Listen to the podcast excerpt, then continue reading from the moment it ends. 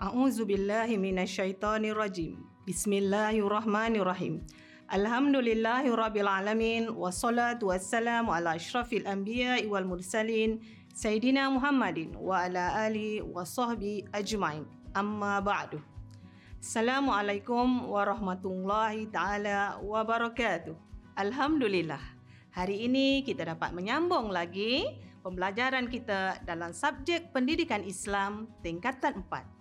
Iman ini murid-murid ibarat emas permata yang semua orang tahu sifat emas itu. Emas adalah barang yang sangat cantik, berharga dan tak semua orang mampu untuk memilikinya dengan mudah. Kerana ia memerlukan modal yang besar untuk kita nak mendapatkannya. Begitulah juga dengan iman. Tak semua orang boleh merasai nikmat kemanisan iman. Iman pula tidak dapat dilihat dengan mata kasar kita sendiri. Tetapi kita semua mengetahui bahawa iman itu letaknya di hati seseorang. Ianya perlu disuburkan dengan ilmu dan dibajai dengan zikrullah untuk mendapatkan keredaan Allah Subhanahu wa taala. Kerana ianya adalah harta yang sangat berharga sama seperti emas yang berharga.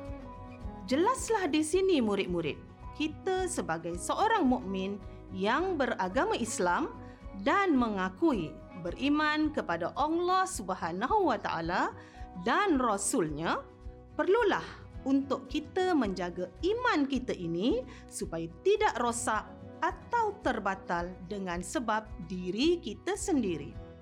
Jadi, ustazah rasa kamu dah tahu kan apa tajuk kita pada hari ini. Tajuk kita pada hari ini ialah perkara yang membatalkan iman, pelajaran yang ke-11. Murid-murid semua telah bersedia? Sebelum kita meneruskan pembelajaran kita hari ini, Ustazah nak murid-murid sediakan dahulu buku tulis dan pen untuk membuat nota dan catatan tentang topik kita pada hari ini. Pada akhir pembelajaran, insya-Allah murid akan dapat pertama mengetahui pengertian iman. Kedua, mengenal pasti cara dan contoh perbuatan iman terbatal melalui i'tikad, perkataan dan perbuatan. Ketiga, menjelaskan syarat iman terbatal. Keempat, menghuraikan kesan melakukan perkara yang membatalkan iman. Dan kelima, iaitu yang terakhir, merumuskan cara menjauhkan perkara yang membatalkan iman. Sebelum itu, Ustazah lebih suka nak menerangkan pada kamu apakah yang dimaksudkan dengan iman. Iman pada bahasa ialah mempercayai, mengakui, mengiktiraf dan membenarkan. Manakala iman pada istilah pula ialah membenarkan di dalam hati, berikrar dengan lidah dan ditunjukkan dengan anggota badan. Mari sama-sama kita lihat aspek maksud iman ini. Iman adalah mengakui atau membenarkannya di dalam hati yang kita betul-betul beriman dan percaya kepada Allah Subhanahu wa taala dan Nabi Muhammad sallallahu alaihi wasallam dengan lafaz syahadah asyhadu an la ilaha illallah wa asyhadu anna muhammadar rasulullah. Maka dengan syahadah ini lengkaplah kita seorang muslim yang mempunyai iman dan muslim yang sejati. Seterusnya aspek maksud iman yang kedua ialah berikrar atau melafazkan dengan lidah seperti mana tadi bila kita telah bersyahadah maka kita telah melafazkan dengan lidah kita tersendiri yang kita betul-betul beriman kepada rukun Islam dan rukun iman. Maksud iman juga merangkumi melakukan dengan anggota badan. Maka sebagai seorang muslim kita perlu membuktikannya dengan anggota badan sebagai bukti kita benar-benar beriman kepada Allah Subhanahu wa taala iaitu melakukan perintahnya dan meninggalkan larangannya. Setiap muslim wajib memelihara imannya daripada terbatal seperti mana yang ustazah nyatakan di atas tadi bahawa iman ini perlu untuk dibajai, disuburi dan dijaga agar ianya tidak terbatal sama ada melalui perkataan, perbuatan atau tingkah laku kita seharian. Sebagaimana firman Allah Subhanahu Wa Taala dalam surah Ali Imran ayat 102 yang berbunyi A'udzu billahi minasyaitonir rajim يا أيها الذين آمنوا اتقوا الله حق تقاته ولا تموتن إلا وأنتم مسلمون صدق الله العظيم Maksudnya, wahai orang-orang yang beriman, bertakwalah kamu kepada Allah Subhanahu wa taala dengan sebenar-benar takwa dan jangan sesekali kamu mati melainkan dalam keadaan Islam. Baiklah murid-murid. Ayat di atas menuntut kita untuk benar-benar menjaga iman sebagai tanda ketakwaan kita kepada Allah Subhanahu wa taala. Seterusnya, kita lihat bagaimana iman boleh terbatal. Dalam hal ini, kita mesti mengetahui iman boleh terbatal melalui tiga cara iaitu yang pertama i'tikad iaitu melalui kepercayaan. Yang kedua perkataan iaitu apa yang kita perkatakan. Yang ketiga perbuatan iaitu di mana perbuatan yang kita lakukan. Jom murid-murid semua. Kita perlulah berhati-hati dengan apa yang kita kata dan yang kita lakukan setiap hari. Murid-murid, kita lihat bagaimana iman boleh terbatal melalui i'tikad. Iman terbatal melalui i'tikad ialah tidak percaya atau ragu-ragu dengan perkara yang berkaitan yang pertama al-uluhiyah iaitu ketuhanan. Yang kedua an-nubuwah iaitu kenabian. Yang ketiga al-ghaibiyat iaitu perkara-perkara gaib dan yang akhir syariat iaitu syariat. Pertama, aspek uluhiyah. Apakah yang dimaksudkan dengan uluhiyah? Uluhiyah ialah keyakinan kita hanya Allah Subhanahu wa taala sahaja yang berhak disembah dan tidak ada sekutu baginya. Tauhid ini membezakan antara orang muslim dengan orang musyrik. Yang mana orang musyrik meyakini Allah Subhanahu taala yang mencipta, menghidupkan dan mematikan makhluk namun mereka tidak bergeral muslim kerana perbuatan mereka yang menyengutukan Allah Subhanahu wa taala dengan sesuatu yang lain. Contoh perkara membatalkan iman dalam aspek ini ialah mengingkari kewujudan Allah taala sebagai pencipta mengingkari sifat kesempurnaan Allah SWT seperti Allah SWT maha mendengar dan maha melihat. Menyifatkan Allah SWT dengan sifat yang tidak layak bagi Allah SWT. Meyakini kewujudan kuasa lain yang memerintah alam.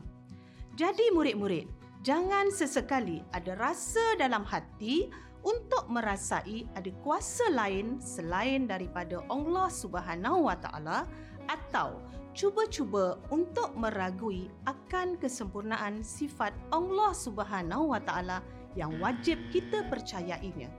Kerana perbuatan tersebut boleh membawa kepada syirik kepada Allah Subhanahu Wa Taala dan seterusnya membatalkan iman seseorang. Seterusnya aspek nubuah. Nubuah ialah membicarakan tentang konsep kenabian, tugas dan sifat-sifatnya. Contoh perkara membatalkan iman dalam aspek ini pula ialah mengingkari kenabian dan kerasulan salah seorang atau semua nabi dan rasul. Mengingkari kerasulan Nabi Muhammad sallallahu alaihi wasallam sebagai rasul dan nabi yang terakhir. Baik murid-murid, jangan kita meragui kerasulan dan kenabian Nabi Muhammad sallallahu alaihi wasallam sebagai khatimul anbiya iaitu sebagai nabi yang terakhir. Jangan cuba-cuba menolak ajaran yang telah disampaikan dan ditinggalkan oleh Nabi Muhammad sallallahu alaihi wasallam. Kerana apa murid-murid? Kerana perbuatan tersebut boleh membawa kepada perbuatan kufur Aspek yang ketiga pula ialah aspek al-ghaibiyat. Ghaibiyat ialah perkara yang wujud tetapi tidak dapat dirasai dan dilihat dengan panca indera manusia. Di dalam kehidupan manusia, kita memerlukan air, cahaya, udara. Tetapi murid-murid dapat tak melihat udara itu? Tidak kan? Tapi kita tetap dapat merasai udara itu. Begitu juga dengan aspek ghaibiyat. Contoh perkara membatalkan iman dalam aspek ghaibiyat ialah mengingkari hari kiamat atau peristiwa yang berlaku di padang mahsyar serta pembalasan syurga dan neraka. Mengingkari kewujudan alam barzah atau alam kubur.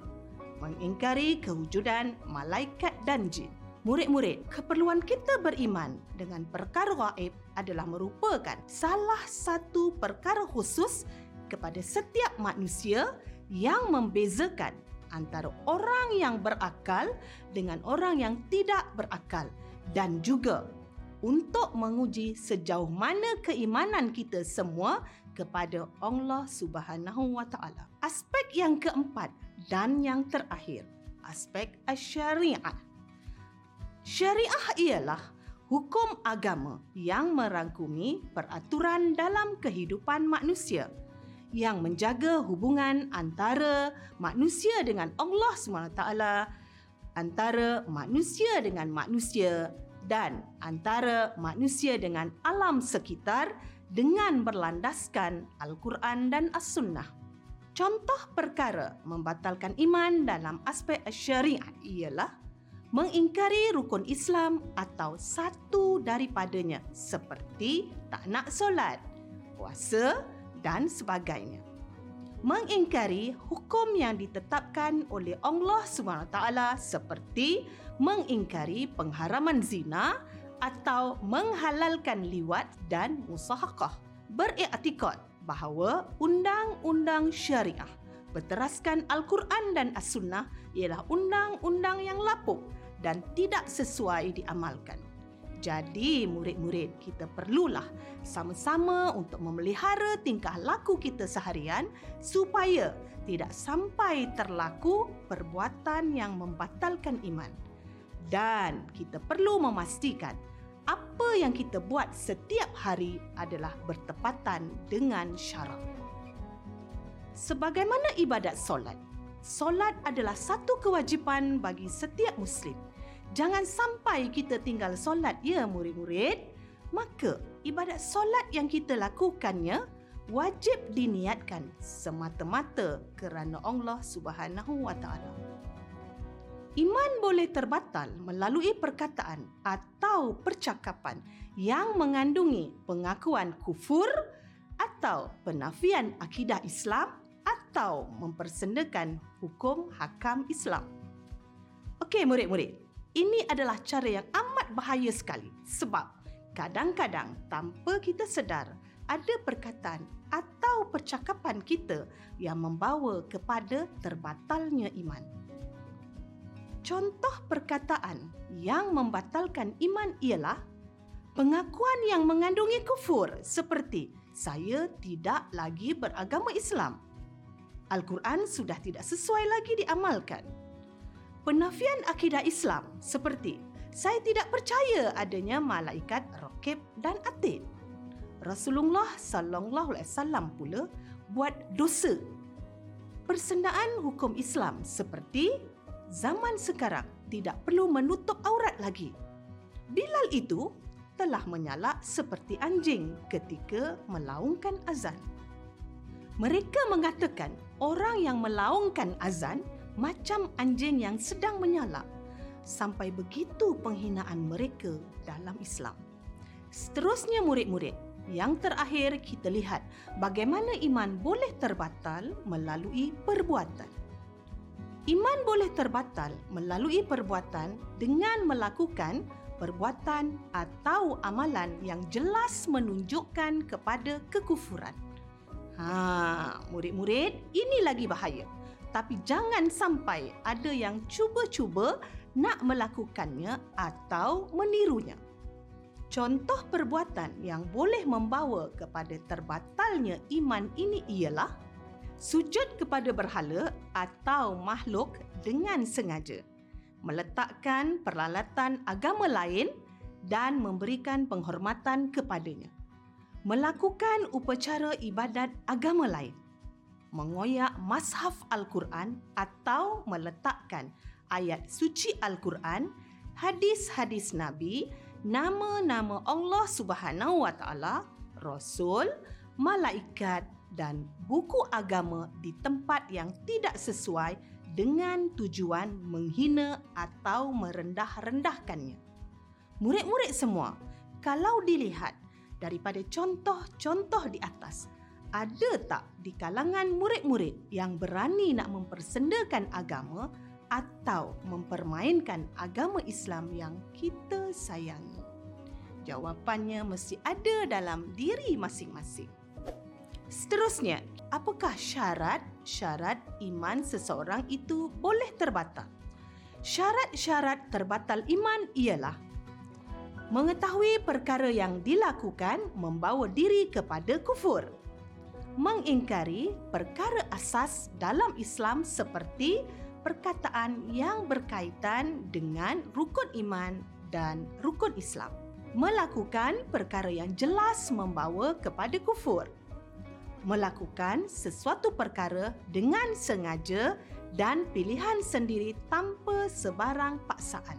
Ingatlah murid-murid, orang yang dipaksa untuk melafazkan perkataan kufur hingga boleh mengancam nyawa dikecualikan daripada hukum kufur atau murtad.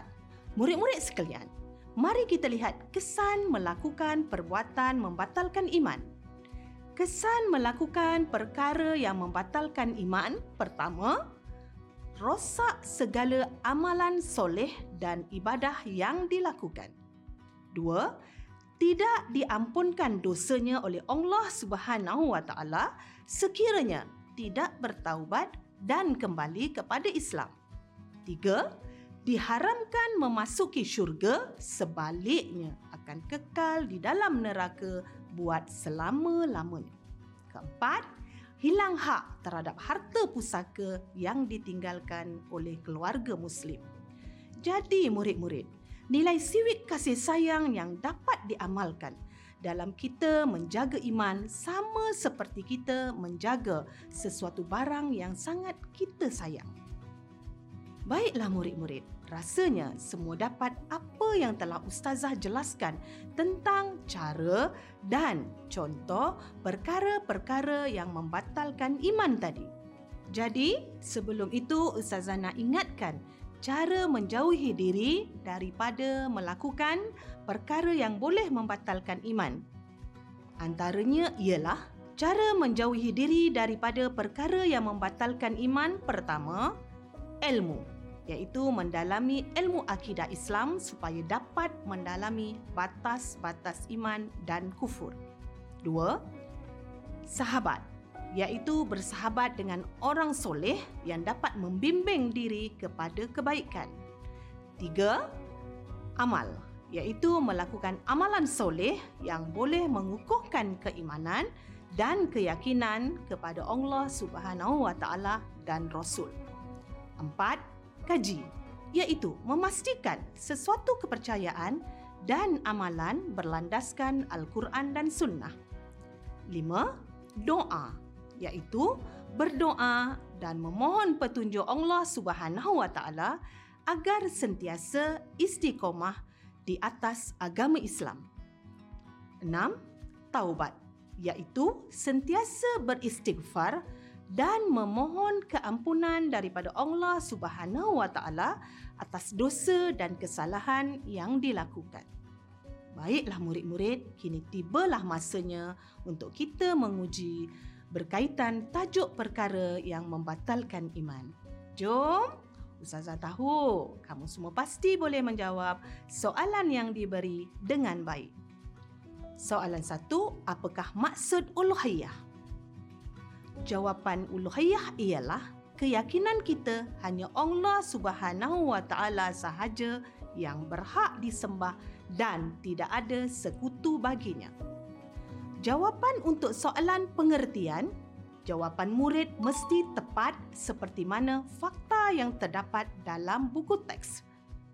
Soalan dua, jelaskan dua kesan seseorang yang melakukan perkara yang membatalkan iman.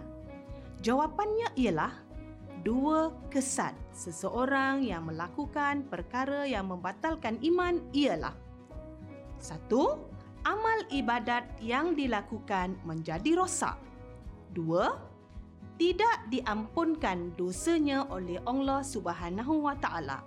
Tiga, diharamkan memasuki syurga buat selama-lamanya.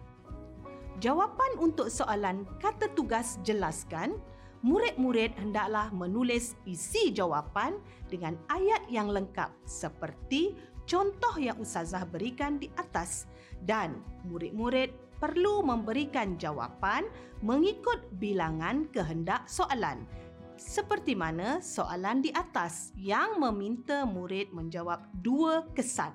Jadi, murid-murid perlu menjawab dalam bentuk poin bukan dalam ayat perenggan. Itu yang sebaiknya. Soalan tiga. Terangkan tiga cara menjauhi perkara yang membatalkan iman. Jawapannya ialah tiga cara menjauhi perkara yang membatalkan iman ialah Pertama, sentiasa mendalami ilmu agama supaya dapat mendalami batas-batas iman dan kufur. Dua, bersahabat dengan orang soleh agar dapat membimbing diri kepada kebaikan. Tiga, sentiasa melakukan amal soleh agar dapat mengukuhkan keimanan kepada Allah Subhanahu wa taala. Empat, sentiasa berdoa kepada Allah Subhanahu Wa Taala agar istiqomah di atas agama Islam.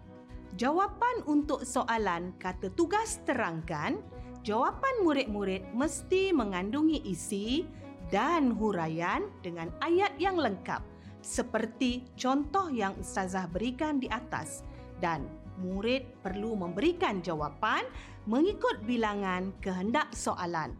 Seperti mana soalan di atas yang meminta murid menjawab tiga cara, jadi murid-murid perlu menjawab dalam bentuk poin bukan dalam ayat perenggan dan sebaiknya apabila soalan cara, mulakan jawapan dengan ayat sentiasa.